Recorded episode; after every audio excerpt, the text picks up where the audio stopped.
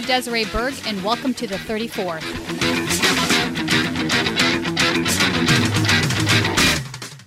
Shouting was the theme of the first general election debate in the mayor's race. You know, sometimes there are elections where. First from the audience,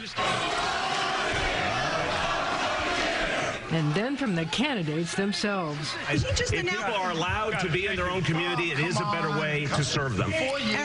All three candidates had one thing in common attack, attack, attack. That his friends and donors have gotten richer while the rest of us continue to struggle.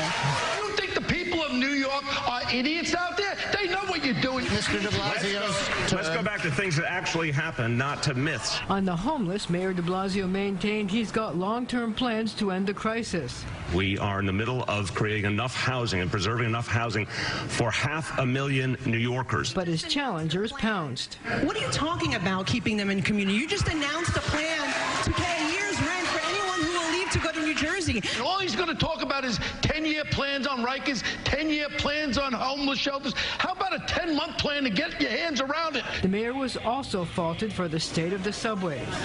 This man over here says it's not his responsibility. He's the mayor of New York. It is his responsibility. Are you afraid of Governor Cuomo? I am very comfortable taking on the governor when he's wrong. The solution is a millionaire's tax. There was also a heated exchange about crime.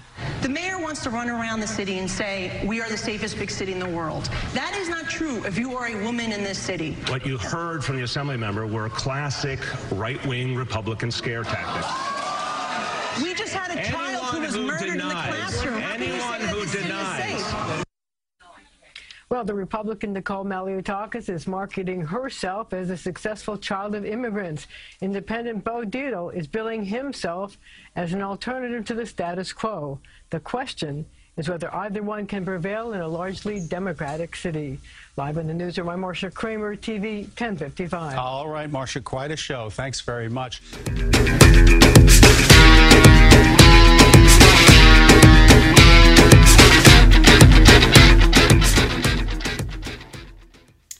Today we're speaking with progressive candidate Adam Baumel, who is running for office in New York, which is an area that includes Staten Island. Welcome, Adam. Oh, thank you for having me. Absolutely. Um, so I actually wanted to ask you about a, uh program that you participated in in 2014, the Veteran Affairs Work Study Program. Tell us a little bit about Yes. this program and how it uh, influenced you. Well, I, I'm really happy you brought that up, actually. Um, so this was pretty much the first kind of activity I, I engaged in that was outside of my classes upon coming back to uh, to school in uh, in New York, which is why I moved here actually in the first place was to pursue my education with my GI Bill. So uh, this was a great opportunity because I got to work with other veterans, and as you may imagine, someone who serves in the military really wants to pay a lot more attention to veterans issues because there's just not nearly enough work being done to serve this community that has done so much service to this country. I wanted to focus on this. So, in the process of uh, of working in this uh, in this work study, uh, I was helping students basically get acclimated to classes, uh, helping them get more involved in the process as far as their VA healthcare, whether it was just getting enrolled in the system to be able to use the VA, or even as far as getting them set up with uh, their screening process for VA disability. Uh, so, I mean, you you might say I was almost like a concierge for the student veterans at my school. That's excellent. So it's almost like you engaged in some mentoring. Um, did that affect you in a way that brought you to this place where you ran, wanted to run for office in your district, or what were some of the other reasons that motivated the run? Uh, I would say that definitely contributed something, but that wasn't really the big push. Uh, the big push actually came a couple years later, which I believe was actually three years ago when I I was an intern for the New York State Assembly through through John Jay College again, and um, I, uh, I I really wanted to work for the Veterans Chair, which at the time was um, Michael Benedetto from the Bronx. Upon getting up there, I, I really wanted to do a lot more work with veterans on the state level and see exactly how it worked and the committees and and the subcommittees, all these different things. I wanted to see really what made you know made it move. And uh, unfortunately, uh, I think not even a month, if I recall, was when Sheldon Silver got indicted, and this shook up the entire state. Uh, and it was only a few months later that actually Dean Skelos and Adam Skelos got indicted. Um, two of the three, as they say, men in the room were basically, you know, put on notice. Right. And uh, this is what really, really woke me up. It wasn't like I wasn't interested in politics or wasn't interested in government in general, but this is the real push that made me interested, and not just interested, made me believe this was an, an absolute responsibility of mine to run for office. Mm-hmm. And uh, it made me pay far more attention to our local elected officials. And uh, running for the the seat I'm running for didn't actually become an idea until I had moved to Bay Ridge, which I've lived in the area about two and a half years now. Mm-hmm. Um, it's been so. I, I had I wasn't exactly aware of all the things that have been going on in this area because I hadn't lived here. But having moved here for no reason to do with politics, I, I became paying more attention. I, I, ran for county committee back in 2016, and uh, I came to realize that at the time I didn't know, you know, before the election, but no one was even opposing uh, my opponents in the 2016 election. So to me, that is one of the biggest farces of a democracy. If you don't have choice, it's not democracy. Right. Um, so, and I, as time passed steadily, I, I started seeing that there was no interest in anyone else running against my opponent this year. So it was sort of somewhat to fill a need, but also somewhat because I knew the best way I could address the numerous issues that I saw both in Albany and locally was to run for office and to raise the important issues that really matter to constituents in both Brooklyn and the Staten Island side of my district. Right. Um, so you brought up the corruption with uh, Sheldon Silver. I want to backtrack a little bit on that for a second because the IDC, which has been a formidable problem in the state of New York for progressive politics, you have a lot of Democrats that basically, uh, just to give the audience a background, had a uh, leadership sharing uh, agreement with the Republicans. So they use this to thwart a lot of progressive uh, legislation in the state. These were Democrats that would purport to be for progressive causes on their websites they would you know be pro union pro environment all of these things when they were campaigning they would talk about but then they would table any bill that would be um, helpful in these areas and um, a lot of that initial idc group, group was actually uh, arrested and indicted on corruption charges um, and I don't know how many folks know that. So you guys have had a lot of shenanigans with the IDC and with other forms of corruption in the state. Um, do, did you see any of that firsthand while you were there? Um, I wouldn't say it was as prevalent in the uh, the circles that I was in because essentially there's a, there's a pretty big I would say not a division necessarily in a negative way, but mm-hmm. when you're dealing with assembly issues, they're not identical to state senate issues. Right. And uh, I was interning for an assembly member, so you know we weren't literally we weren't necessarily talking or dealing with as many issues on the Senate level. Um, so that I would probably say that's the main reason for that. Um, it's not as if they weren't important, and not as if they shouldn't be treated as you know important issues to talk about and to try to deal with.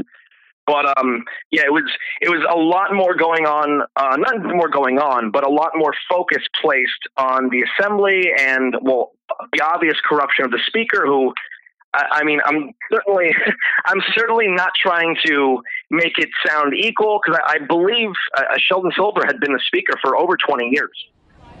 Sheldon Silver fought his corruption charges for the past four weeks in court. Every day he sat next to his lawyers, stone faced and silent. Even when the guilty verdict was read at 4 p.m., Sheldon Silver made no expression and said nothing.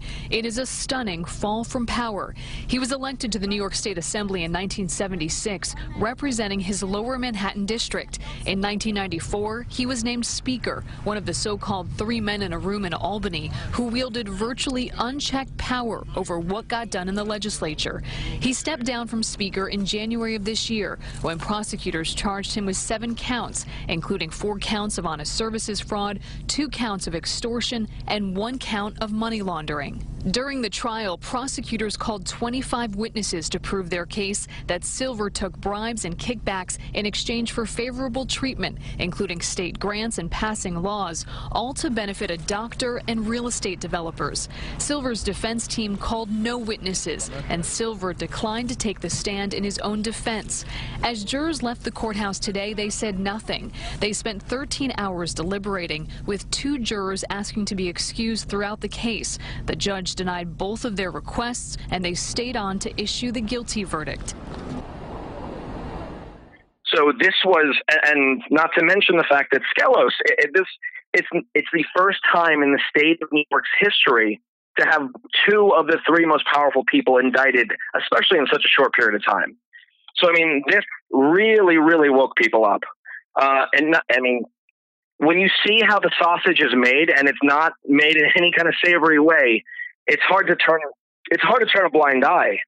And um, it only makes you wonder how much corruption goes on in other states and, and goes on federal level as well. A lot of corruption, you know, and, and that's a really solid point. Um, there were instances that I noted where the assembly was passing progressive bills, but they would get tabled in the Senate, so they'd never get out of the state Congress. So, yeah, I, I hear what you're saying there. Um, yes, the New York Health Act is one that comes to mind most. I think exactly. it's been passed four times now. Exactly, exactly. So, yeah, they were very successful for a very long time doing this. I'm glad that they've been disbanded now, but it was amazing that they were so successful in all these years that that there was no pushback. It seemed like half the population was just sleeping and not aware of what was going on. Um, on that note, there's the uh, 7176, which is an anti-corruption bill that's, um, I believe, in the uh, state assembly right now. Um, do you have any knowledge on that bill? I would definitely need to look in a little bit deeper. Um, that's all right. I mean, of course, I'm I'm against corruption. I mean, I, I think that's uh, that's not something I have to think twice about. Mm-hmm. Uh, but I mean, there are certain certainly things that I'm proposing that have. I mean, I don't want to take all the credit. They've been proposed before, um, but I, I believe we should actually have a cap on outside income, e- even though it doesn't work perfectly with Congress. I think a 15% cap on outside income for the Assembly and the Senate, well, all state legislators, should be 15%. Um, I mean, and that would avoid issues something similar to like what Sheldon Silver was dealing with. He was essentially taking, you know, outside income through his law firm, basically masking bribes.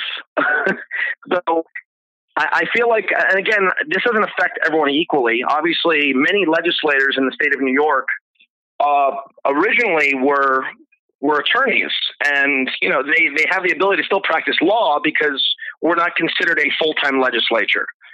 So, yeah, the, the, the legislature is only in session until uh, I believe like May. It's January until May. So the rest of the year they're not in session, so they're not passing any bills. They're they're doing constituent work, which is certainly something that is very important, very necessary to be done. But I mean, the speed camera issue right now, it's it's being held up par- partially because of the fact that we're not a full time legislature here. We don't have one. And I think that's an issue as well. I, I would like to see us becoming a full time legislature. That way, we could have far more efficiency passing legislation for for voters. Uh, I mean, the people who are paying the salary of these people. So I, I think that'll be very necessary. Absolutely. No, and I think that's an interesting point you're making about being a part time legislative body, uh, if they do carry on in their other work and there's a conflict of interest, they um, it does make it more ripe for corruption. I think that's entirely true. So you also have a degree in political science. Um, I do. Who is your biggest, um, from a political philosophy point of view? Who is who is your biggest influencer? Hmm, that's a tough question. well, I mean, I love Noam Chomsky. It's oh. hard not to, you know, have a strong appreciation for him. Uh, he said, Well, we've learned that uh, there's a new art in the practice of democracy, uh, the art of what he called manufacturing consent. Bernays' term was engineering of consent. And this is very significant uh, because the public uh, should not be participants in the democratic process. They should be spectators, not participants. They are uh, ignorant and meddlesome outsiders, as he put it. And for their own benefit, uh, we, the intelligent minority, the responsible men, uh, must control them. Uh, Bernays' particular significance, uh, th- this had all sorts of influence all over the place, uh, but uh, in the intellectual culture, in political science, and so on. But Bernays' particular influence was exactly as you say, and um, he was one of the founders of the modern public relations industry. Which grew into a massive industry right at that period. Had it existed before, but it became very important after uh, uh, at this time, and its goal was uh, to control attitudes, uh, beliefs, uh, uh, to marginalize people, to induce, to drive them towards what were called the superficial things of life, like fashionable consumption. But believe it or not, my, my I would say my pro, my strongest influence would probably have to be George Lakoff. Um, so he wrote a book that I would say is almost like my political Bible. It's not even really as political as other books have been, but it's called uh, Don't Think of an Elephant. Uh, and his book is all about framing your message. George Lakoff, thank you for joining me today. First question for you. So, what should Democrats be doing or saying right now in this very critical midterm election year? They should say what it means to be a Democrat. And what does it mean to be a Democrat? a number of things. First, it means that as a Democrat, you promote the freedom and well being of all. Number one. Two, uh, you believe, as Lincoln said, that in a democracy you have a government of, by, and for the people. And of means what? It means, you know, same people inside and out. By means same life experiences on both sides. But also for the people means you have to take care of the people. You're doing what you would call the common good. In addition, there's a view that started with the beginning of the country that citizens care about other citizens, work through the, the government to provide public resources for everybody, for both private life and private enterprise, because people are in business. And that started from the very beginning when we had public education, uh, when we had roads and bridges and internet, interstate commerce and uh, laws for um, you know uh, for not only protecting people but also for um, uh, having a court system for for business. Uh, and this is and a patent office for business. This has been there from the very beginning, and you can't run a business or have a private life without public resources. Now, this sounds very convincing to me. You're pushing on an open door, but uh, why haven't I mean, have Democrats been saying this? Yeah, I mean, no. your implication is that they haven't. No, and if not, why not? Um, because they don't think deeply about what their values are. They think in terms of issues, issue by issue, policy by policy. They don't think at the level of what it means to be a Democrat, what it means to have, to be a progressive, and what the what they think the country is about. Um, and this is something the Democratic Party, if I were being critical, and I, I, I am not hesitant to do so, I would say this is where they've really failed. And it's been a long time they have been failing about this. Um, cause, because I do believe they have better ideas, better policy ideas to run on, both on the federal and state level, m- more often than not. And they just fail to get these things done because their messaging is so poor. They run on platitudes and generalities, and they're not running on ideas. And they have the ideas that could catch on, but they just they're incapable of doing so because they're so incessantly pushing on facts. And facts are important, of course, but facts are not what brings up someone's morality. They're not what strikes you at your core. And that's why I would say this book is was so important to me because it's it's really opened my eyes to to to acknowledge the fact that if we pushed ideas in a in a better way, we could get them through. We could get them across. Uh, when you talk about Medicare for all, whether federal or state level, you know, these are people's lives hanging in the balance. Do you want your child's life to come down to something as simple as a Medicare or Medicaid or private insurance telling them, oh no, this is considered an elective surgery? No, you don't care. I mean, anyone who wants, anyone who's against the idea of passing these, they should watch the movie John Q. If they haven't seen it, John, and, and it, these are things that happen out of nowhere. You're not planning for your child to need a new heart, need a new, you know, need a new any kind of organ. So it, it just it just blows my mind when people can so easily just push away the idea and just maintain this system where profit is more important than people's lives. Well, that's an interesting point. Uh, you know, we're now at an area, a junction where the voting population is sort of not on in long step with our legislated elected officials. Uh, you have seventy percent of the country basically saying they want Medicare for all, and we have politicians on both sides of the aisle. The Democrats are definitely um, a section of them are guilty of this of not supporting Medicare for all because they're taking money from pharmaceutical companies, health insurers, you know, anybody that's in private hospitals that's involved in profiteering in the in the industry. It's really unfortunate. And you're right on the messaging. If the best that they can come up with is fuck Trump, we're in trouble. We should be yeah. we should be pushing for policy for change. And this is where we're going to get votes. There is I think there's a percentage of the population that will identify with that over any of the neoliberal messaging that's um, been pushed over the last 20 years. We have a lot of income inequality in the country, and I don't think um, ignoring that is is to our advantage. And that's what's been happening over the last um, few uh, election And- cycles. And many people don't either they fail to acknowledge or they almost ignore it on purpose. The fact that trump is a symptom. He's not the cause of these problems. I'm by no means saying trump is fixing these things. Um, but I, I mean i think another problem and i think this i don't know how strong of an effect it may have for these midterms or, or the elections in my state in new york and everything. But i think when you have this messaging of just resist it means you're resisting, even if there is one occasion where he does something good. And referring, I'm referring to Trump. Right, right. Um, if you resist something good, that's playing partisanship. That's not playing. And I, I mean, I hate to say it. I don't Well, hate right, to say it. you're That's- right. I, I should. I shouldn't say I hate to say it, but we're all Americans. I, I don't think the vast majority of Republicans are literally out to hurt me. Uh, I mean, I think maybe some are. I just don't know. But you know, it, it's kind of it's kind of heinous that we're we're playing such a divisive uh, message like this, where it's like resist, resist, resist, and I'm like, but what if he proposes a good idea? Are You're going to resist that too? Well, that's what, what Republicans were doing with with Obama. That's right. Right. We have seen that. I mean, I think the Jeff Bezos thing is a prime example of what you're discussing here. What Jeff Bezos is doing at Amazon is absolutely grotesque. He te- he treats his employees terribly. He um, thwarts any kind of union organizing. But we're supposed to all love Jeff just to own Trump. How does this make sense?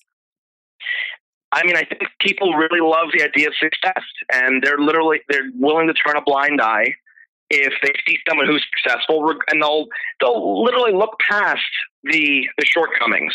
I mean, this could be everyone, anyone rather. Uh, I mean, I would say this happened a lot with Trump, uh, even before he ever even spoke about running for president. Uh, I mean, the things he did with uh, with those contractors in in uh, Atlantic City.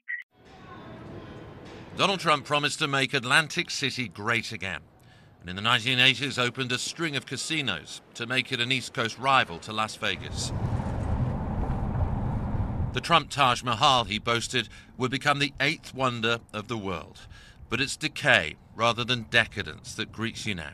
We are at the center of the Trump Taj Mahal. You Local guide Levi Fox runs a Trump tour, telling the story of how the billionaire's companies went into bankruptcy here four times. he did never achieve his promises, and it makes me wonder whether he can achieve that for America, although at this point we all hope that he can. His old casino empire was open with vintage champagne and vintage Trump showmanship. He took Michael Jackson on a guided tour. But the city never did come to rival Las Vegas, and he got out of town seven years ago. Since then, he's taken action to have his name removed from his old casinos, fearing perhaps they be seen as monuments of failure. I think he was one of the causes of Atlantic City being the way it is today. From his boardwalk buggy, Freddie Isaac watched his rise and fall. Well, in the beginning, he was doing good, and then uh, later on, uh, well, put it like this if you have four casinos in Atlantic City and now you have none, what does that tell you? So when he says he can make America great again? Uh, I don't think so. Things have gotten so bad here that the state of New Jersey took over the city to save it from bankruptcy. Even the pawn shops aren't doing much business because people here have little left to pawn. Inside, we met a building contractor, Danny McMahon. Trump's years in Atlantic City, he says, offered proof that all that glistens isn't gold. Trump used to run this city I used to watch him not pay his bills and screw everybody over and pay penny on the dollars and take them to court. And I understand that's, you know, businessman aspect of it. But you're screwing the little man. Two years ago, we interviewed Donald Trump about Atlantic City, and he blamed its decline on local politicians and the fact that he left town. I decided years ago to get out, and it was a good decision, but it's also a decision. And very interestingly, it coincides with when Atlantic City started going down. But I still have a warm spot in my heart for Atlantic City because I did great there for a long time. But does Atlantic City still have a warm spot for him? There, there are so many instances where he did the wrong thing and wasn't held accountable for it.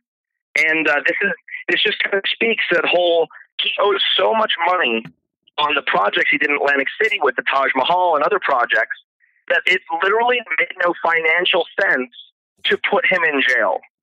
Right. That's the reason he didn't get arrested and go to prison. Is because he owed so much money to these big banks, they didn't want to prosecute him.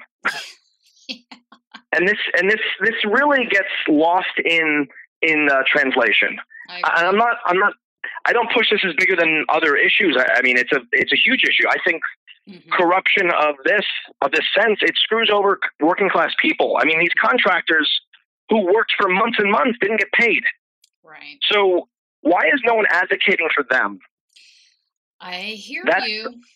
I wish more people in both parties actually did. I mean, which kind of Yeah. goes into uh, the petition I started uh, regarding charter uh, spectrum. Right, right. I want to actually, actually, let's talk about that for a second because here's an interesting situation, and I'm not sure that a lot of folks know about it. So the IBEW um, has been on strike for over 500 days, so over a year now. They've been striking against Charter Communications, um, and a lot of the politicians have taken money from Charter Communications, obviously. So you started a petition to have the uh, state elected officials donate all of their PAC money directly to Local 3 IBEW, who is the uh, union that's on strike. So tell us a little bit about the petition and what brought you um, to do this, because I think it's a really good move. And you're right, not enough people are talking about the income inequality in this country, and it is probably the biggest problem we're facing.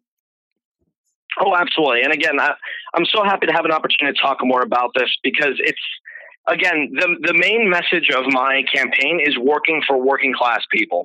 Uh, I mean, and certainly there are other issues as well, but this is really strikes at the root of it because the majority of us are working class.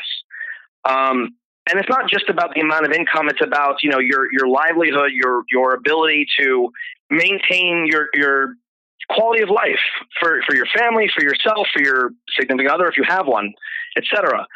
So anyhow, I, I have a lot of friends who are in different unions, and I have quite a few actually who are in lo- uh, local three IBEW. Now, this strike has been going on since even before I started my campaign, and to be perfectly honest, we a lot of us thought this would be over with by now. We thought it would have been over with uh, in probably by mid to late last year, but it's been going on since late March of 2017. And uh, and typically with these strikes, similar to like the CWA, they come to an end within a few months because elected officials typically put a lot more pressure on the corporation to come to the table to uh, to collectively bargain with them, even if it's to keep things as they were and not asking for a raise, which actually is what Local 3 was doing. They were not seeking a raise. They were looking just to maintain the, the benefits and the salary that they had. But essentially, the whole issue started with Spectrum pushing to take away the health care plans and the college pension uh, programs that they were paying for. So they, they had already paid into these programs and they were trying to take these away from the unionists. So these 1,800 men and women for Local 3 IB have been on strike since late March, basically just asking to asking for charter to maintain this agreement they had set up, to continue this agreement that had been going on, and it's just not being met. And uh, unfortunately, a full year after, uh, I, I ended up finding out that more than a full year after this strike had started, that many, many elected officials in both Democratic and Republican parties had accepted sizable donations from the charter PAC. Um, now, the way the reason I came upon this is I was looking at my opponent's uh, uh, money that she had accepted. I mean, this is something I feel like all candidates would be doing. You know, you want to see that they're not taking any money from like the KKK or hate groups or you know things like that. Of course, I, I mean, you don't expect to see anything that egregious, but you know, you, you check anyway. So when I came upon this, I saw that Nicole had taken five hundred dollars, which I I'm not trying to say it's that much money, but it's just the, it's the principle of the whole thing. If you're taking money from union busters, you clearly are not a friend of organized labor. You can't be. And the uh, the groups that have taken money from them, there's some very very liberal Democratic clubs that have, like for instance, the Jim Owles Democratic Club took ten thousand dollars from them. Uh, Speaker Heastie, if I recall, took about twenty five thousand dollars, a ten thousand dollar and a fifteen thousand dollar donation to his PAC. Uh, and and the proposed uh, state senate majority leader, depending on what happens in the next elections, Andrea Stewart Cousins, I believe, took thirteen thousand dollars from them. So, is this the kind of example we want to lead? Uh, I mean, I, I, saw I saw the other day she had a very big press conference for organized labor in uh, in Westchester, where where she's a uh, an elected official, and I mean, I, I couldn't resist but post a comment saying please do not tag IBEW in this press conference because that was one of the things that were tagged, like the hashtag.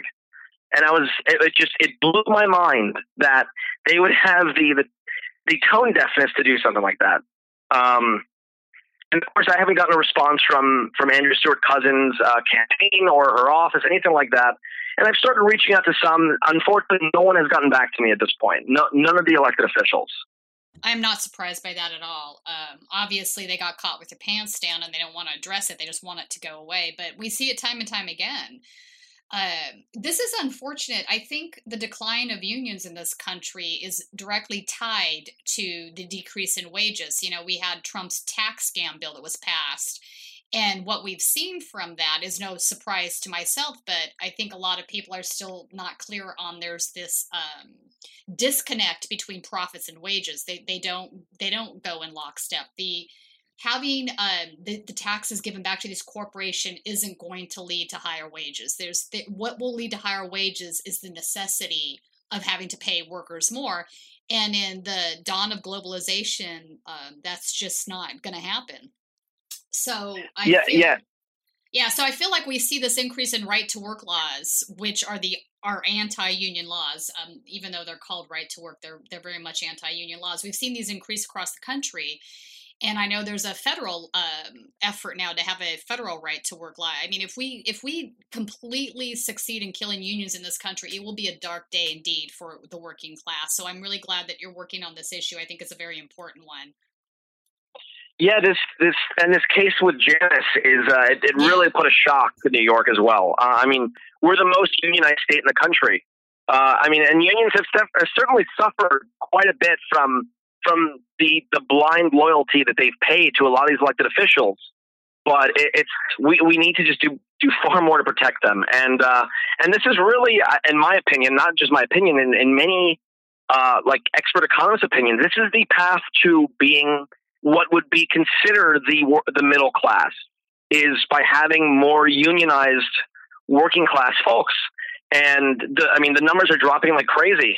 Um, and, and this is this is unfortunate. You're seeing legislation put forth by both Democratic and Republican presidents that would hurt working class people. I mean, I know people have a uh, have this very fond memory of Obama because of how much they dislike Trump and how much Trump offends them. But Obama wanted to fast track the TPP. Uh, I don't know how you defend that. I mean, the TPP, among other ho- horrific things, wanted to make uh, private companies and NGOs have the ability to sue governments just because they lost the profits. Just want to get back to this whole to SHAFTA, the Southern Hemisphere Asian Free Trade Agreement, also known as the Trans-Pacific Partnership (TPP). It will expand and strengthen what are called investor state dispute settlements, ISDS. Now, what the heck is ISDS? It's where a private for profit corporation can sue a country because the country has laws that reduce the profitability of that corporation.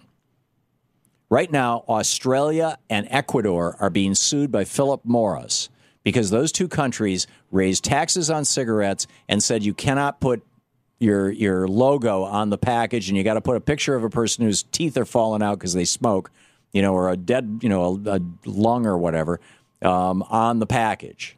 And Philip Morris says that's going to diminish our, our profitability. We're going to sue you. Australia and Ecuador are saying no. We want to save the lives of our citizens. You think Philip Morris gives a rat's ass about the lives of anybody? And this could be over anything.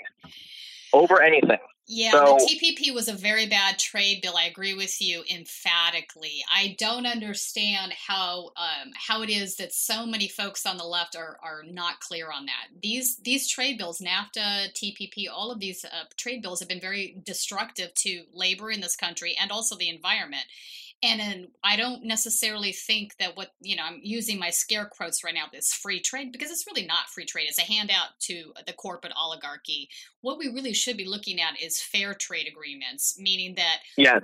labor is is taken into consideration when we're making these deals with um, other countries uh, and, and that's labor on both sides i mean let's be honest nafta has been absolutely as destructive to mexico as it has been to the united states Absolutely. And uh, I, I actually believe one of the main reasons Trump was was able to beat Hillary was because of TPP. I think Oh, I that was huge. i agree Uh, it played in Michigan. It played in, in, in many of those Midwestern states where there's such a strong unionized uh, workforce there and, and so many factory jobs and things like that. These people, uh, and many of them voted for Obama. People often gloss over that fact. 13% of Trump's voters uh, voted for Obama. That's right. Well, So- you know, nine percent of registered Democrats voted for Trump. Here's here's the thing that I still can't wrap my head around about that. What what presidential candidate doesn't return to a swing state that you lost your own primary in to campaign? Seriously. Yeah, yeah. I, um, I, I love how pe- people just latch on to these excuses, and I, I certainly by no means am saying that there weren't, you know, a pretty substantial amount of people who didn't vote for Hillary because she's a woman, and that I think that's fair to make it a point, but it's not the main point it's to be made. close There to were- the main point, exactly. Exactly, and I mean, I you know, and but you could also say the same thing about Obama due to race, uh, and and due to some of the other things that happened with Obama. But the thing is, I, feel like his campaigns were run far more effectively and efficiently than Hillary's was. Oh, absolutely. Um, and and these people are going to people who ran a campaign are going to keep getting high paying, cushy jobs as well. This is Mm-hmm. this is that revolving door that is what people are so sick about with the uh, the DC establishment That's right. and uh, they thought, unfortunately, they thought so for the wrong reasons. They thought Trump could address this. In reality, he's he's been no better. He's made Um, he's been just a puppet for you know the corporations. Mm-hmm. And in reality, the swamp is the corporations, not the elected officials. The elected Mm-hmm. officials are just the puppets for the corporations for the most part. I mean, with with a few as an exemption to that, but um, yeah, it's. Yeah, I mean, he, he did a brilliant job tricking people. He, did. certainly did. Yeah, no, I don't disagree. I mean, he made the he made the right statements and appeals. He addressed the actual issues. Hillary wasn't even wasn't even doing that. Yes, he was lying. Yes, he is a puppet of the plutonomy. These these are all truth statements. But he did he made the appeals that needed to be made. Whether he um, you know stands by them is a second question. But I mean, she couldn't even be bothered to return to a swing state in which she lost her own primary. I that is just unbearably stupid in my opinion. I just don't understand how who in that campaign thought that was a good idea. I just i can't. Well, if I recall, she was at that time when people thought that was bizarre. I believe she was spending time in what was it, either Arizona or um, or New Mexico, a state that she couldn't really possibly believe she had a chance of winning. right Um, I- again, I, I'm I'm not by any means saying New Mexico and Arizona are the same state. I know they're not, um, but I, I, it just doesn't make any sense that you'd be spending time there when you have swing states with far more electoral college votes to be had, and you're just not going there. And then, and what's I think the most embarrassing part is this constant vote shaming, whether people either voted for Jill Stein or, and it's completely discounting the fact that you know probably three times as many people voted for Gary Johnson. if Gary if Gary Johnson voters all voted for Trump and all Jill Stein voters voted for Hillary, Trump would have won by more. Yeah exactly i mean it's mind-numbing to me because eh, this is a democracy votes have to be earned and if the candidate is not earning votes that's on them stop blaming the voters they have they there's no expectation that you can bully somebody to vote for who you want them to vote this isn't fascism that's the first thing and you're right on that other it's um, a you can't assume that everybody that voted for Jill Stein would turn around and vote for Hillary if Jill Stein wasn't on the ballot. That's just a bizarre assumption. It is more likely that they would have uh, not voted for president and voted only uh, down ballot. We did see a lot of that going on already. Or that they would have written in a candidate or something else. I mean, the assumption, they just, I feel like they're just constantly making excuses instead of actually um, looking at what they did wrong, having some accountability for those things, and doing something to correct it for the future. This is the main beef I have with the um, the DNC and the DCCC right now because I feel like they're just tone deaf to the problems that they've made. Although that seems like it's changing, at least we finally um, corrected the super delegate problem. That's a step in the right direction, I think. Um, but even that was an uphill battle. Yeah, I um, I'm I'm a little fearful of the way that could still be kind of coerced in some way, where they get to choose the establishment candidates they just want, and not that voters want. Uh, for one, I believe you need a majority of the votes of, or of the delegates after the first round. Right. Um, so if you don't have that, like let's just say a candidate had 48%, and this is not who the establishment wants. Mm-hmm. In the second round, super delegates are now back in play. Yeah. Um, so this is why I mean, I, again, I, I, definitely appreciate the fact that they made these measures and uh, of the uh, the commission that had uh, been passed. A lot of good did come from that, mm-hmm. but I really wish I would have seen uh, ranked choice voting or something oh, yeah. along those lines oh, yeah. be included in that, so there would be no need to ever have a second ballot. I, that's why I also support ranked choice voting in my own campaign. It saves people money. Mm-hmm. They're always worried about fiscal responsibility and you have something you could easily do that would prevent the idea of almost never having a revote ever needed ever again. Mm-hmm. Yeah, no, Adam, I think that's a really valid position. I mean, we could even go back and look at the DNC convention that had Henry Wallace and uh, Truman, you know, yes. back. I mean, look what they did there. Henry Wallace won the first round of voting, but the DNC bosses didn't want a progressive in that position. Uh, and I keep thinking to my, you know, and they changed it. They were able to, you know, configure things around so that Truman got the vote. And I always um, hark back on that moment and think to myself, how different would this country be? If Henry Wallace had been the VP instead of Truman at that particular point when FDR passed away, I think we'd be in a much diver, different place now than what we are because Truman was very much a corporatist. That was sort of a turning point. Absolutely. I mean, Truman is essentially the one who ushered in the military industrial complex. Yep. Yep. So, I mean, we even had Republican presidents who I, I would say one of the presidents I look up to most is uh, is Eisenhower, Ike, mm-hmm. uh, because he was first of all he was an army general, mm-hmm. so he knew exactly what was going on with the military and the DoD just in general, mm-hmm. and he warned us of the military industrial complex, and we didn't listen. We didn't. I come to you with a message of leave taking and farewell. This speech did not get very much attention. When a new president is coming to power, as John Kennedy was, the spotlight was not on Dwight Eisenhower. We have been compelled to create a permanent armaments industry of vast proportions. There was a feeling at the time that this must have been written by some speechwriter who just sneaked into the speech. In the councils of government, we must guard against the acquisition of unwarranted influence, whether sought or unsought, by the military industrial complex. Three months ago, uh, we got contacted by a family up in Minnesota saying that we have documents from Malcolm Moos. He was responsible in, in, part for drafting the military industrial complex speech. These new papers give us written evidence that this was not just some caprice of Eisenhower's or something by some speechwriter. You see the evolution of his speech from, from May 1959 to uh, 1961. And he wanted to give this speech for a long time, two years. Our military organization today bears little relation to that known of any of my predecessors in peacetime, or indeed by the fighting men of World War II or Korea. Uh, I mean, we and nowadays we have Democrats voting to increase the budget more than the Pentagon is. So you know, I, I I try not to get too involved in like the federal issues because again, I'm a candidate first. I'm not a pundit, you know, but I do think we need to be having discussion of these issues because we shouldn't be having. I, I'm not trying to say I'm isolationist. I do believe there is a time and a place for military intervention, but it's nowhere near the amount of times that we've done so, especially in the last five or ten years, because we've shown such a lack of propensity to do so effectively. we've only made things worse in pretty much every situation mm-hmm. where we've intervened. Mm-hmm. I mean, just look at Gaddafi, look at uh, Egypt, look at all these other countries. Look at what we're not doing for Yemen. Yeah, no, I don't disagree. I mean, I can't think of a single war that we fought in the last 50 years that had anything to do with a humanitarian bent. Even though they're always they're always claiming to be for humanitarian issues, they're generally to protect American empire, and by American empire I mean corporations.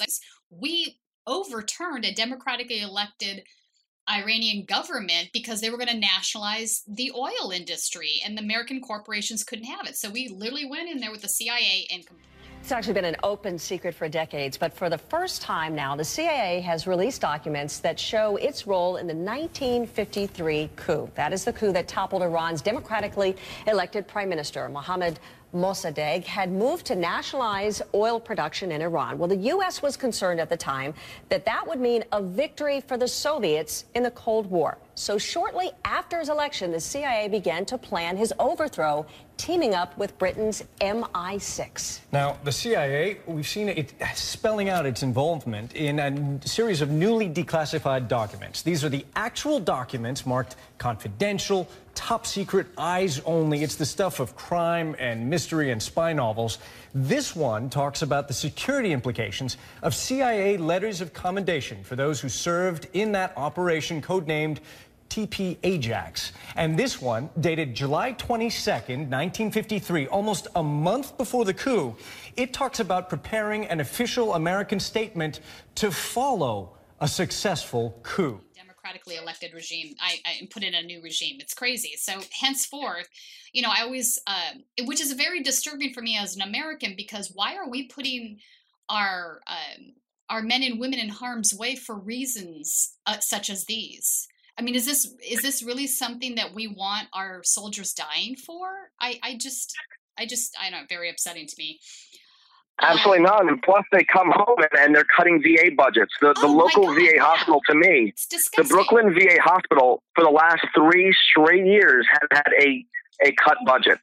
And um, it, it, and Dan Donovan is my is my congressman. Uh, and now I, I mean I am supporting uh, Max Rose, who's running against him, and Max Rose is a uh, actually a fellow Jewish uh, uh, veteran. So I saw Dan Donovan, uh, I believe it was yesterday at the uh, the Richmond County Fair, and he was, I guess he was receiving an award or something like that from Rolling Thunder. It's like a biker like club who does a lot of work for veterans. Now, I guess they're either unaware or they're turning a blind eye to the fact that Dan Donovan has, th- for three straight years, failed to advocate for the VA budget of our own Brooklyn VA hospital. So, and, and the and the population of veterans of all the boroughs is the highest in Staten Island. We have the highest veteran, um, not budget, but uh, population. Excuse me, it's not the same thing. Money and people are not the same thing. Um, Don't tell that to Mitt Romney. yeah, that was that was a little uh, a Freudian slip there. Yeah. um, but yeah, it's it's just amazing to me. And yeah. you know, I've I've asked this question numerous times. Why have you been ineffective as far as maintaining this budget, especially having a president who's from New York who claims to be pro-military and pro-veteran, uh, being Trump, and repeatedly this is being cut. We have mm-hmm. veterans who are in their 90s, some World War II vets who are being forced to go all the way to Manhattan from Staten Island just because they can't get certain types of services and diagnostics done in their local Brooklyn VA hospital. And that to me is embarrassing. Yeah. This, I mean, we're the wealthiest country in the world, and we can't even take care of the people who we're sending over to fight wars yeah. for mostly corporate interests. That's right. So it's, it's it would all it wouldn't make it it wouldn't make it okay that we're doing all of this, even if we took care of our vets effectively and and appropriately. But the fact that we're not makes it far worse. I agree. I agree. It's disgusting how poorly our veterans are treated. And you're right. The you know, why isn't some of this large increase that we just you know had in the military budget, defense budget, why doesn't some of that get placed into the medical care for the VA? And I don't understand why they cut that and increase the. I mean, I do understand. Obviously, there's profiteering going on, and you know, it brings me back to the Clinton campaign. Hillary had um, what Philippe Reines is a he's an arms dealer, one of her main um, campaign guys. That's what he did for a living. He sold arms, like he was a lobbyist. Um, So it's just so deeply ingrained in our government, whether it's on the right or the left. This is this is something we need to look at as an American population. We need to clean up our government. We need to clean up the corruption. We need to get money out of politics. And until we do that, we're neither side of the aisles, uh, the constituents, the voters on either side of the aisle are going to be served properly. I think that's just where we're at as a country. This is absolutely true. And I, I really think people need to have far more representation that is actually similar to what their own ideas are, not representation yeah. that's really spoken for by the highest bidder. That's right. And uh, it's it's really unfortunate. I mean, it, it's certainly not a perfect system, but the New York City campaign finance system has a six to one matching funds uh, program. Mm-hmm. So for every dollar you raise, you get six dollars to match that. Mm-hmm. And uh, it's by no means perfect. You have to raise a certain amount of money before you could even use it. But I do think it's far better than the system that I'm that I'm in, that I have to raise money through, and that congressional candidates and federal level candidates have to raise money through as well. So I mean, either that or something along the lines of what Seattle has done mm-hmm. for their for their uh, elections. Yeah, I think publicly funded elections makes a hell of a lot of sense. Um, it completely evens the playing field. It gets the corporate money um, and the quid pro quo out of politics. It's something we should look at. At least return back to you know the 1972 laws, uh, the federal elections committee laws that we once had that were overturned. Um, the pre the precursor for Citizens United was uh, Valeo. In response to the Watergate scandal, Congress enacted several amendments to the Federal Election Campaign Act in 1974. First, the amended act capped contributions to federal candidates for elected office at $1,000. Second, it limited personal spending in support of candidates, also known as independent expenditures, to $1,000 per candidate per election. Lastly, the Act established the Federal Election Commission to administer and enforce these provisions and set forth a process for appointing its voting members. Under the process, the President pro tempore of the Senate, the Speaker of the House, and the President would each select two members. These members would then be confirmed by both houses of Congress. Several political parties and candidates filed a lawsuit challenging the act's constitutionality. They argued that political contributions and expenditures were forms of political speech, and therefore the limits in the act abridged First Amendment freedoms. Okay. Um, I wanted to ask you about um, the Public Arts Commission. They recently endorsed you, and I think it's really important um, discussion to have here because it's something that absolutely doesn't get discussed enough. We've defunded a lot of our arts programs from our our schools, and I think um, public arts are really important to us as a society. A lot of people kind of look at the arts and go, "Eh, why is that important? We need to just have math or science, and and what's what does that contribute?" And I think it contributes something very important. So, um, tell me about who the Public Arts Commission is, how you got their endorsement, and whether or not you have any programs that you would want to institute if you were elected. Absolutely. Well, first off, I, I, definitely cannot ignore the fact that I've had a lot of influence from my girlfriend. Uh, she's a graduate from SVA. Um, she's been very involved in my campaign, whether it be designing my palm cards, designing other pieces of uh, of literature that I've put out. She, I mean, I, I, it's technically not a real job, but I mean, it's been a real job for my campaign. Uh, she's my creative director uh, of my campaign. Now, I mean, I think it's very important for one that I, I'm not paying these people from out of town who are pretty much just like paid mercenaries to do these jobs for me. It's something that's really had a lot of thought been put into by you know something someone local. She lives in the district as well. We live in the same apartment. But um, so anyway, we had looked up the Public Arts Commission, and they basically do political advocacy for arts programs, um, and they do it nationwide. So this is something that's really important to me because I because I do feel that there's a lot that we're not focusing on now when it comes to creativity in schools. Um, I feel as if, if, if perhaps our students activated that part of their brain more often, the creative part, they would be far they'd be far more well equipped to uh, to succeed in school. They'd be far better equipped to succeed after school. Um, and I mean, there are jobs in the art industry as well, whether it's painting, photography. I mean, anything like that. Uh, my girlfriend works as a photography editor at uh, T Magazine. So clearly, if this is something you're pursuing and you have a passion for it, you can be successful, even successful enough to not be a starving artist, as they used to call them. And I think it also creates it's it's one way that we can represent our all our own cultures uh, and kind of come together to help understand each other.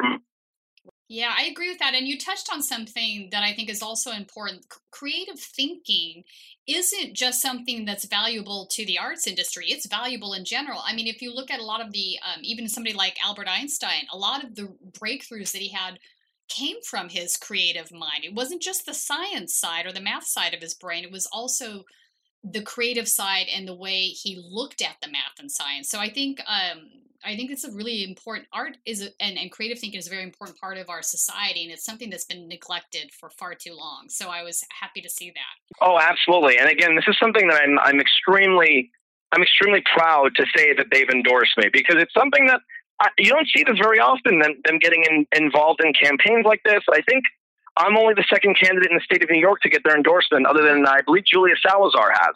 Okay. And um, and this is something that I'm again I'm, I'm extremely proud about, and uh, it's something I really hope I can, you know, push their message forward and, and make sure students have have the ability to pursue, you know, something in with their creativity. And I think this, even if they don't pursue that as far as a career, it's something I do believe would benefit every child growing up as Yeah. far as developmental skills and, and, and many other skills as well. Yeah, I completely agree.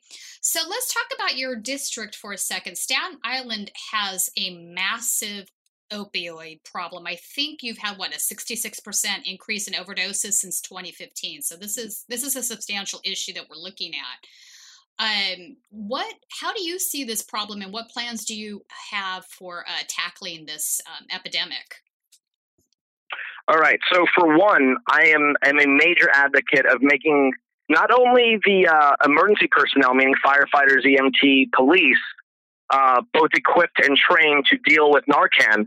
I'm in favor of people having this as well, and as long as they do the proper training and uh, and can get that as well, because we can't always rely on on emergency personnel getting to the scene soon enough. So, for instance, I am very much interested in myself getting that same training. If I were to see someone who's overdosing, whether I mean anywhere in the supermarket, on the sidewalk, anywhere, I think we should all be far more um, interested in helping out fellow citizens, uh, or not just fellow citizens, fellow commu- members of the community like that. Uh, so that's one thing I think would be necessary, making sure Narcan is far more readily available and training is far more readily available for our community members. But uh, I also, this is something that I think is far more direct, would address it as well, is the availability of adult use cannabis. Um, it's a far better means of treating a lot of these symptoms with pain than taking opioids. And uh, and it's and it's not based on age or anything like that. I mean, there were there was a study done. I I, I don't have the exact numbers on me. There's a study done of Holocaust survivors. So these are all senior citizens, you know, maybe in their 80s and 90s. I think it was done about 10 years ago, where they allowed them to use uh, cannabis instead of opioids and other kinds of uh, pain medication, and their results were startling. How much better they didn't have all the side effects. They had a lot less trouble sleeping. It, it's and I mean the same kind of symptoms can be going on with uh, a lot of veterans dealing with PTSD as well. That's that's actually an interesting point you're making. I am fully behind legalizing uh, marijuana and have been for years. I'm also behind the movement to treat drug addiction as a public health and not a criminal issue. I think, um, Absolutely. yeah, you know, but it's interesting that you bring that up because I think there's money involved on both sides of the things. First, you have the money on the pharmaceutical side. Obviously, the big pharma has money to be made by pushing drugs like fentanyl, which, you know, this is a drug that was initially created to treat pain that was associated with late stage cancer. Yet you have all of these um, doctors prescribing it for just about anything, and it's highly addictive. And it's Absolutely. And it's, right? it's 100 times stronger than morphine. Yeah, it's crazy to It is 100 times stronger. And this is actually where a lot of these, uh, this recent uh, past couple of years of drug overdoses have taken place with heroin. Now, I'm not in favor of anyone using heroin, but when you buy heroin, it's typically because you're not able to get the opioids anymore through the legal means. That's right. Um, I believe over over half the people who end up going towards heroin are, are through that, Mm-hmm. uh, if I recall. So another thing is it's being laced with fentanyl. That's right. Um, and I'm not even sure how that makes the drug dealers more money. To be perfectly honest, even if you're thinking about the logic behind it, but they're doing so anyway. And this is what's really killing people because it's it's again it's so much more potent than mm-hmm. than what is going into the heroin to begin with. Yeah. So this is what's killing so many people. Um, and this needs to be addressed both directly and indirectly. Yeah, and you know, not, so exactly. And then on the flip side, with cannabis, um, the big two groups that have fought against the legalization of marijuana are the alcohol industry for obvious reasons. They don't. They think if they legalize marijuana, they'll sell less alcohol. So they've been behind the scenes giving money to candidates to lobby against. Um, uh, legalization there. And then, of course, the other big push is, has been the more moralistic group that thinks it's, you know, it's a drug, so it should be illegal, which I think is a separate conversation.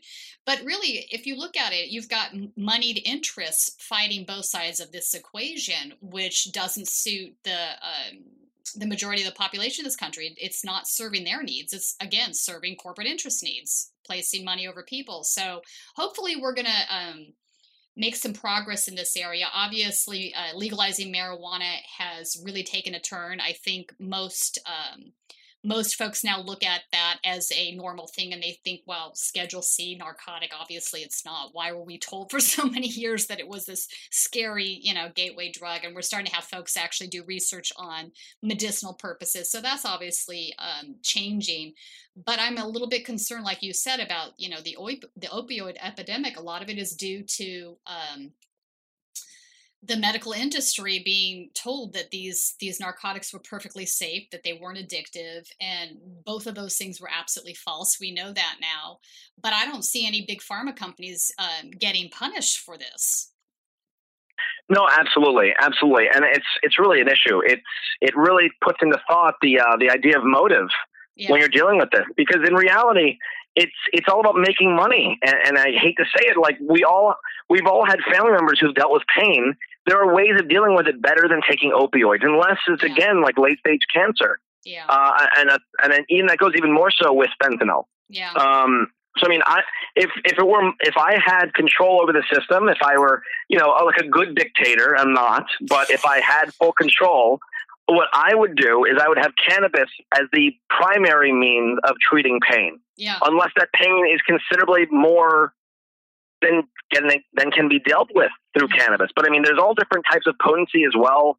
Mm-hmm. So I mean, I feel like there's so much research that can be done with cannabis. I think they're even finding ways that it can treat uh, diseases that are far more serious. Yep through cannabis. That's right. Um, in fact, there's a group that's doing some research um, where they've had success with seiz- with seizures uh, in children. You know, there's a way to t- you can take the part that makes you stoned out of the marijuana, and you end up with the other parts. You know, yes, I, CBD oil. Right. So I had some of that a yeah. couple months ago. I had broke my toe, and it was really painful. And I was given that, I have to tell you, it was insanely effective at killing the pain. It was fabulous. I would absolutely take it again. Yes, I was going to say my um, in our apartment we actually have a CBD pen, where, so there's no THC in it, right. but it has all the uh, the more the, the more medical aspects and the more uh, treatment aspects of the cannabis, which is the CBD. Mm-hmm. Um, and you know, it's occasional. I wouldn't say it's something I engage in frequently, but it's something I do. You, you might imagine there's uh, there's definitely those stressful days. Yeah. Uh, coming home, whether campaigning or from my from my from my job as a uh, an FHV driver, Mm-hmm. And it definitely helps to, you know, maybe cope with some of those stresses involved. And I, I think people should be far more open minded to things like this because it doesn't get you high. There's no mm-hmm. high feeling. It's just more of a therapeutic feeling and, and a relaxation. And it yeah. definitely helps you sleep as well, which a lot of us have trouble sleeping too. So, yeah, I think it's yeah, probably it's, safer than alcohol. Let's, I mean, to be fair. Oh, absolutely. I mean, you could, you can, the overdose of alcohol is uh, drug, po- uh, alcohol poisoning, basically. Right. And uh, I mean, we've all had those mornings where you wake up, not all, I mean, those of us who drink have had those mornings where you wake up and you're hungover or whatever. and in some cases, that's an acute form of alcohol poisoning. Mm-hmm. And uh, I mean, there are many celebrities, musicians, people who have far more access to healthcare than we do who have died from the overconsumption of alcohol. So it's, I mean, if if cannabis could kill you, Snoop Dogg would not be alive anymore. We've it, you, no human being smokes as much as that man does, and he's still alive, and he seems to still be have, have you know still have control of his cognitive abilities as well. So I mean, I'm definitely not for you know people who are too young to be smoking I, while your brain is still developing. So I mean, I do think that 21 and up is a good age to be, you know, having the regulation and the law to set as. Mm-hmm. And um, and and there's there's issues even beyond this. It's personal freedom. So any liber this is why libertarians love the idea of legalization of cannabis as well. Mm-hmm. And it's an economic issue. It would create jobs like crazy. It would create a lot of other jobs even outside the industry, whether it's in research. Mm-hmm. Uh, I mean, across the board, this I, I don't see much negative aspect whatsoever in legalization of uh, adult use cannabis. Yeah, I don't either. I agree with you. So hopefully we'll see that um, relatively soon. I think it'll. Um, hit, I think it was going to hit the state level magnitude where it has to be dealt by with by the uh, federal government at some point soon. So let's talk about. Yeah, it should not be a local one. Yeah. Right. Or, or schedule one, schedule one, not Schedule local one. one. Yes, right. No, I totally understood. Um, so let's talk about the incumbent that you are running against in the district, Nicole Malliotakis. Uh, let's talk about her for a second. Speaking of the drug situation, she has been railing against uh, New- the New York City Health Commission. Um, gave some testimony recently on establishing injection sites. Now we're talking about dealing with the opioid crisis again. Blasio is pushing for New York City to become the first U.S. city to have safe injection sites for illegal drug users. Right now, there are no sites in the U.S. They would violate federal law by providing a place to use controlled substances. Now, the supervised injection sites have been successful in helping lower the number of overdoses in Canada and various European countries. There were more than 1,400 overdose deaths in New York City last year. Um, you know, and this is something I think that sh- this needs to be mentioned. This is something that's been tried in other countries and it's been quite successful. What in in countries where they've done this, you don't have an increase in heroin addiction. You have a decrease generally, and it's also safer. You have um, lower rates of disease transmission, like HIV, because you, the folks have clean needles. you know, But the way she was talking about it, um, she's ignoring all this data and she's turning it in sort of this moral argument that how could we be so horribly immoral to think that opening up these state uh, or these health uh, um, health commission uh, injection sites would be a good idea. Have you followed any of this?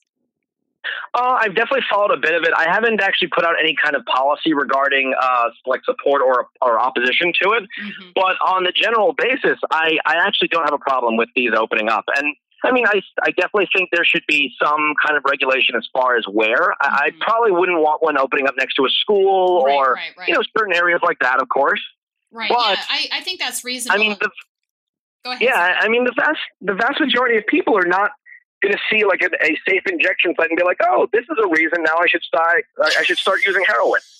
Um, It's just not logical. It's happen. Um, it's not logical. No. it's, I mean, I hate to to make a uh, similarity or an, or a uh, an equal you know equal uh, type of idea, but this is kind of similar to the argument people used to make when it came to contraceptives being at colleges. That's right. Um, that we're pushing our college students to have sex just uncontrollably. And in reality, what we're just trying to do is push people, if they're going to have sex, to do it safely. We at least want you to do so safely. That's right. You know, not not in a uh, an environment where you could hurt someone else, hurt yourself more so than what you're already doing through the, the use of drugs to begin with. But I, I don't see this as any kind of means of increasing the amount of drug use in the state. Um, that's exactly because most people, if they want to use if they want to use drugs, they're doing so anyway. They're not concerned with the legality of it. Mm-hmm.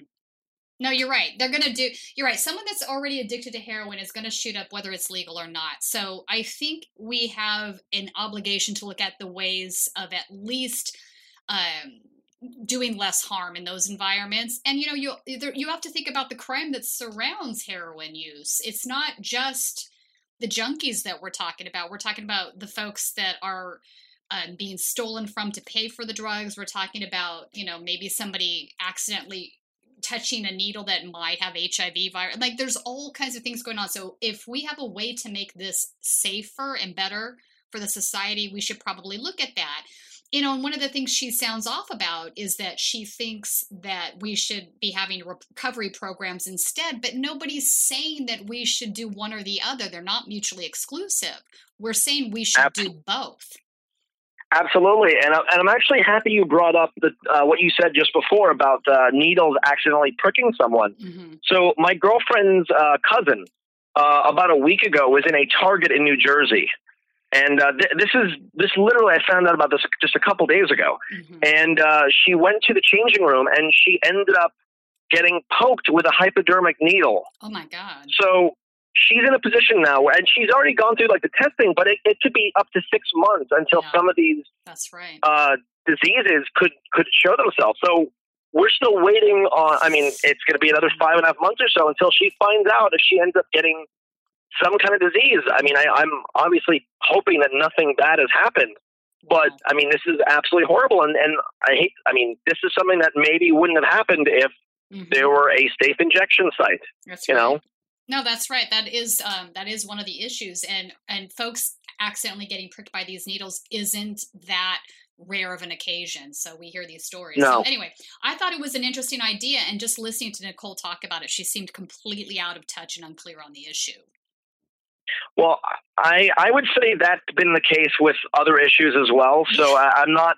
I'm definitely not. Uh, I, wouldn't be one of those people who's surprised by uh, by the idea that she's out of touch or tone deaf, as I would put it, Mhm. on numerous issues, especially those in the district as well. Right. So now she's a woman, and I know she's also repeatedly cited against a woman's right to choose, which is mind numbing to me. Um, what do you have thoughts on um on Roe v. Wade versus your opinion and her opinion? Absolutely. So my belief, I, I definitely am not one of those people who would say they agree with Hillary Clinton on on that many issues, but one where I absolutely do agree with her is when she said, uh, "I believe abortion should be three things: safe, legal, and rare." Now, the reason I do believe that is because I don't think the vast majority of people who end up getting an abortion in their lifetime are, you know, happy to have gotten one or even happy they were in the position to get one. But I do think it's an absolute necessity that they need to be accessible for people if if they do feel they're in a position that they need to get an abortion. But to say anyone is happy to get one or anything like that, I think it's I think it's going too far. Um, now, actually, another endorsement I have received is from the NIRH, which is the National Institute for Reproductive Health, and uh, and this is because I've I've devoted myself to to work towards codifying our state constitution or our state law rather for Roe v. Wade, because New York actually is one of the states that passed uh, reproductive rights legislation before Roe v. Wade was passed in 1973. So it's it's a very scary process because mainly, the, you know, everyone is right now talking about the uh, the uh, the Kavanaugh. Uh, what's going on today, actually? Uh, right, And the biggest issue that people are talking about, yeah, with the hearings is, you know, whether he would look to get rid of Roe v. Wade or not. And the, one of the biggest reasons why codifying it in our state is so important is because if it is not codified, and Kavanaugh were to, and, and the rest of the Supreme Court were to get. Wade, that would cease to exist the way the way we know it. But if it were codified on the state level, we'd still have those protections in place. Mm-hmm. That's why it's so incredibly important. Yeah, I agree with that, and I think you make a valid a valid point um, in regards to abortion. And I often find the same folks arguing against a woman's right to choose are the same folks that also don't want to uh, support things like Plan B.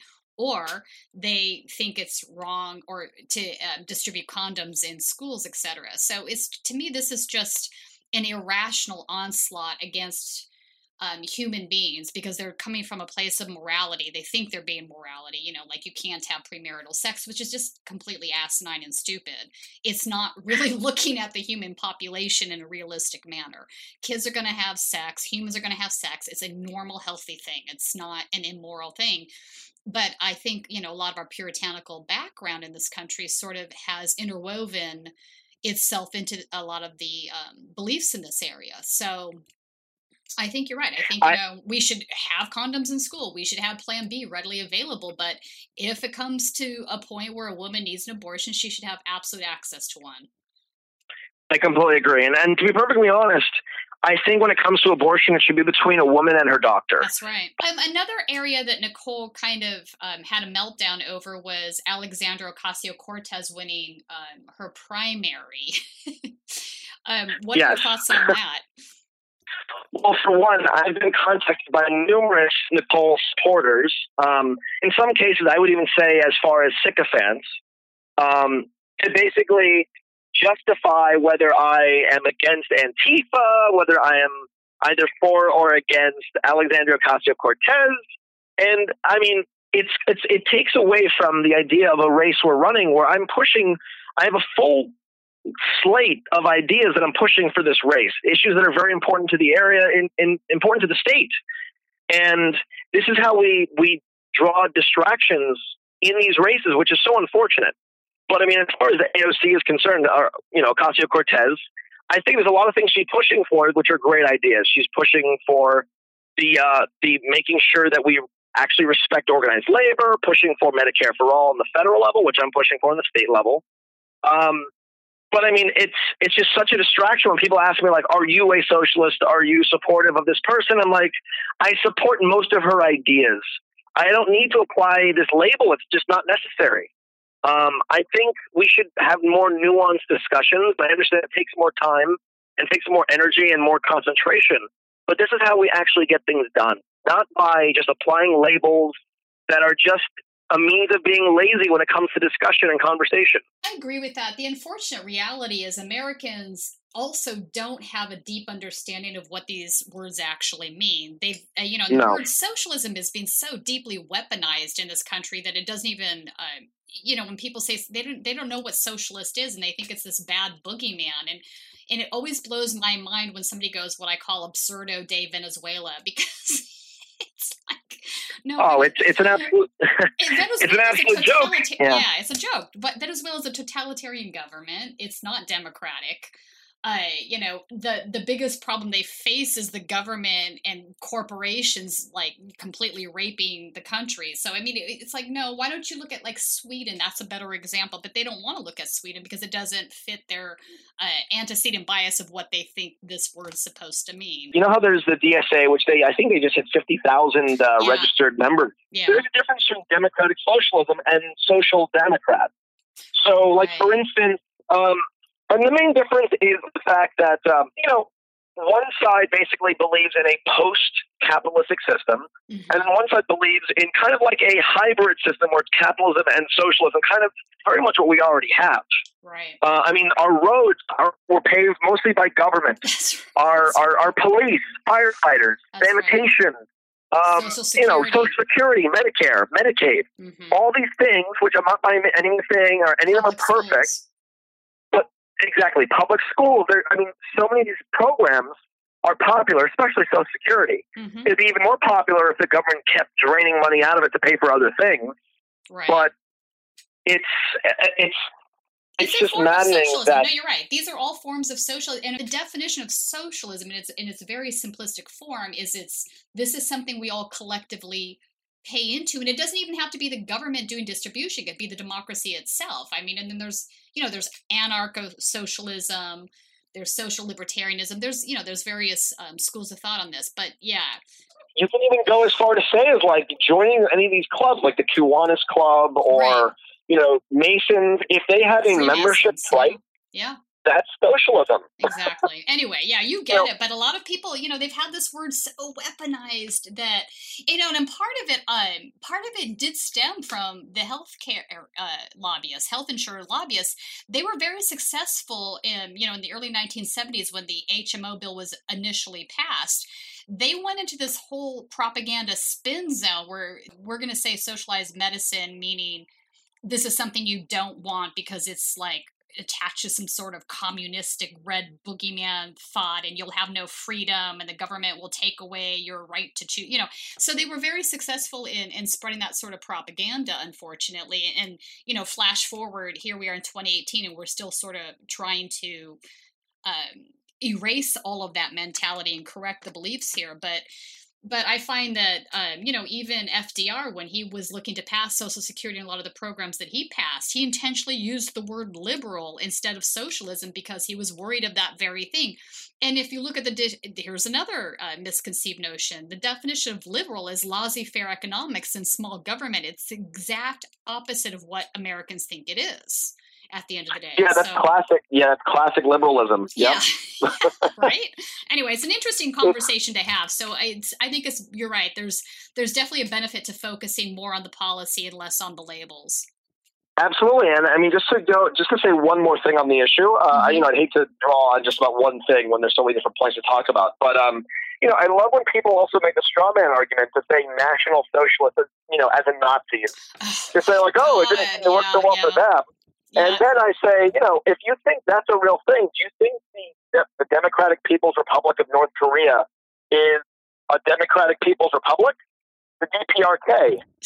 Um, exactly they're not democratic. They're not a republic, and they're not for the people. They're they're none of those things. And, or So, I mean, Congo, the not just- Democratic Republic of Congo is another great example. Exactly. Just because it's in the name doesn't mean it, it's what it is, and I, that drives me batshit. Yes, the Nazis I can call myself a spaghetti monster. Right. I can call myself a spaghetti monster. It doesn't mean I am one.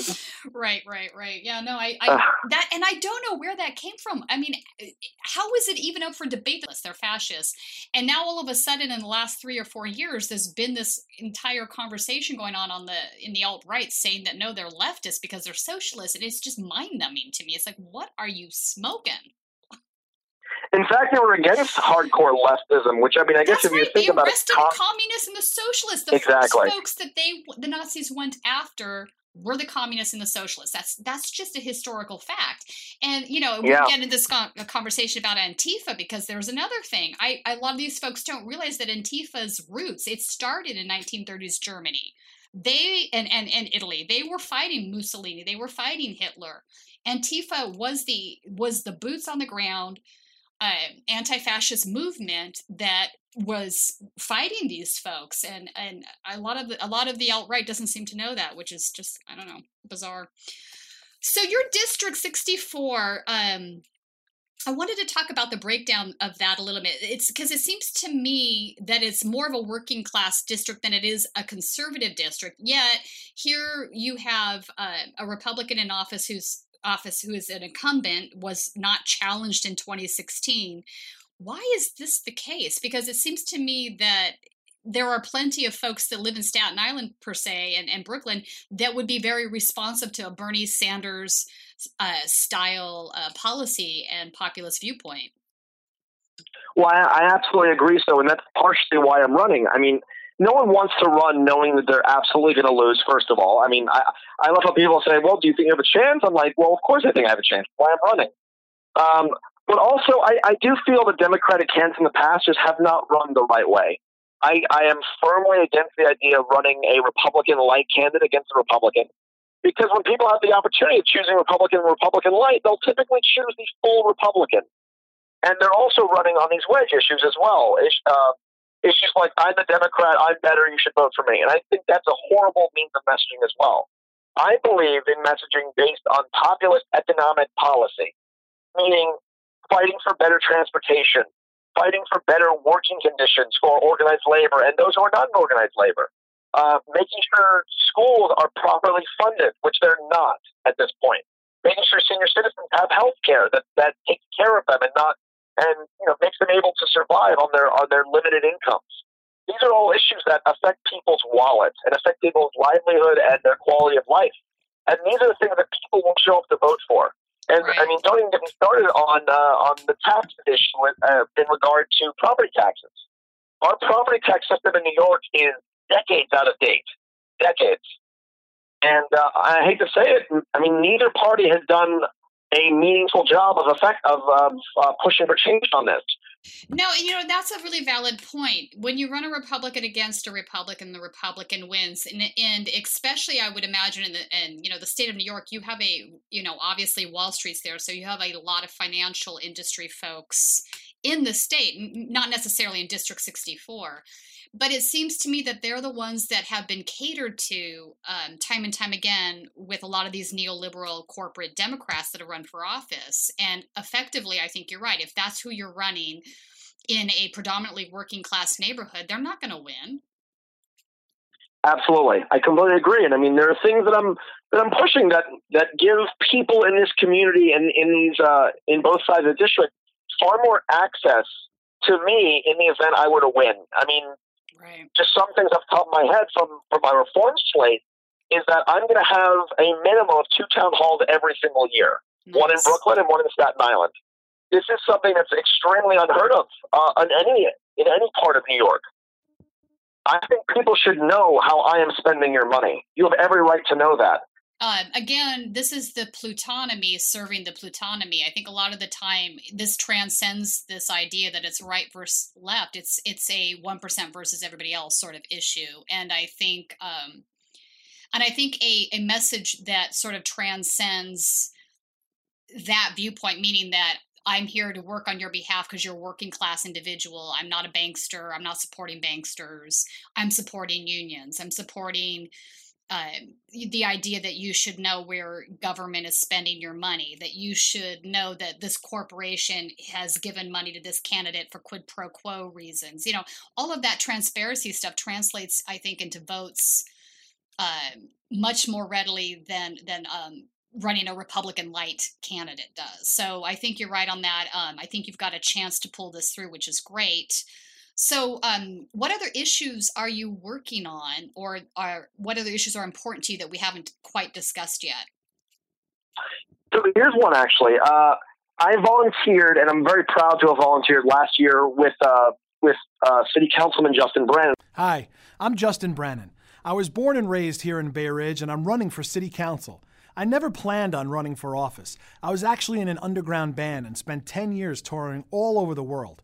But after every tour, I always came home to Bay Ridge. And once I left that life on the road, I got married. My wife and I opened a small business, the Art Room, right on 3rd Avenue. And I started volunteering in the community I grew up.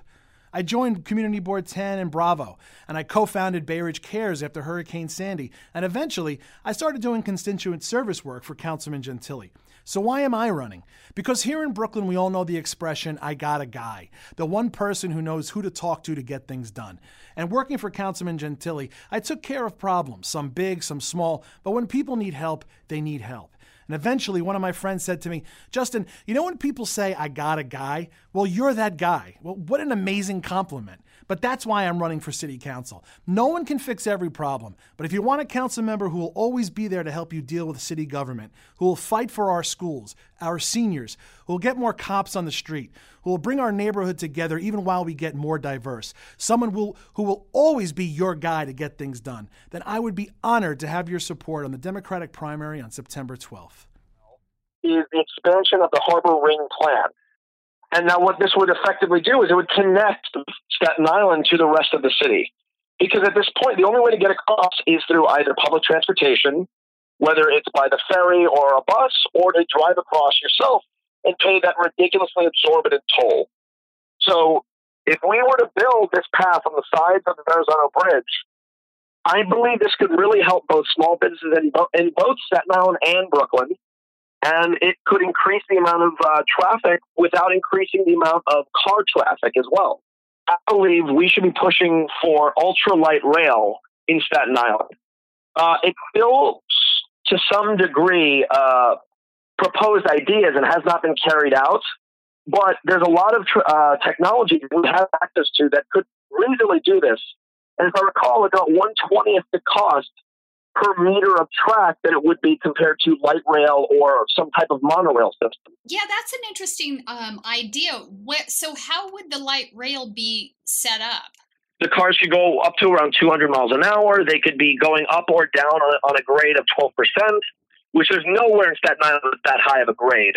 Mm-hmm. Um, and it also could be used as an opportunity for a lot of union high paying jobs to be building these tracks and building these cars. Right. A program on the island itself, then not necessarily to replace the ferry or some other things. No, I mean, I definitely think, think we should also be pushing for more ferry access as well, not okay. just the ferry that leaves from the North Shore. We need we should have a foot ferry on the South Shore, okay. and I, I would like one on the West and the East Shores as well, which do not they're not in my district. But again, I'm not I'm not running just to work for those in my district. I'm, I'm looking to work for those in New York State. Mm-hmm. So if I could improve something outside of my district as well, especially in Staten Island, an area that really could use these, uh, these investments, then I, I, think it's an absolute great opportunity to move forward with. Mm-hmm. Yeah, no, that's interesting. Um, I yeah, I'd like to see more light rail across the board everywhere. I think, you know, for example, it comes to mind that, you know, you have so many people going between uh, Las Vegas and Los Angeles all the time on the 10 freeway, and there's a lot of accidents, etc. But why isn't there a light rail system that tie these two cities together? You know, and plus it's, it's got an environmental benefit to um, to it as well because you have less cars on there, less congestion, less pollution. So yeah, that's an interesting thought. I'd like to see I'd like to see more light rail in the country. Absolutely. And this is and this program. The, the best part is that you could easily make a case that it could be a, a split funding source through both city, state, and federal governments. Right. Because if this pilot program works out well, they could look to do this I mean, all over the country. Uh, I believe there are currently plans to try to set something up from Philly to New York City Yeah, or from another- Philly to DC. Mm-hmm. Uh, it's one of those two. I, I forgot exactly which, but I think these are great ideas. I mean, what they're doing in, in certain Asian countries, like with the bullet train, is, is brilliant. And it makes transportation far more equitable for people who need to rely on it to get to work, especially. Yeah, I, that's absolutely true. Um, now, i Adam, if folks want to uh, donate to your campaign, where's the best place for them to do that? Well, they can definitely definitely get to my uh, donation source through my website, okay. which to get there you'd be going to baumel for64.com. Now, uh, I understand my name can be hard to spell, so I will spell it out as well. Uh, it's B A U M E L F O R 64.com. Now, it's not just for donations. I also have my issues there. I also talk about, you know, myself and what got me to this point. Uh, and it's also been translated into Spanish as well. Oh, bravo. That's smart. Um, I will put go ahead and put the links um, for folks to be able to click through in your bio. And also, what's your Twitter handle? Baumel for 64, uh, which is the same thing with uh, with Instagram. Actually.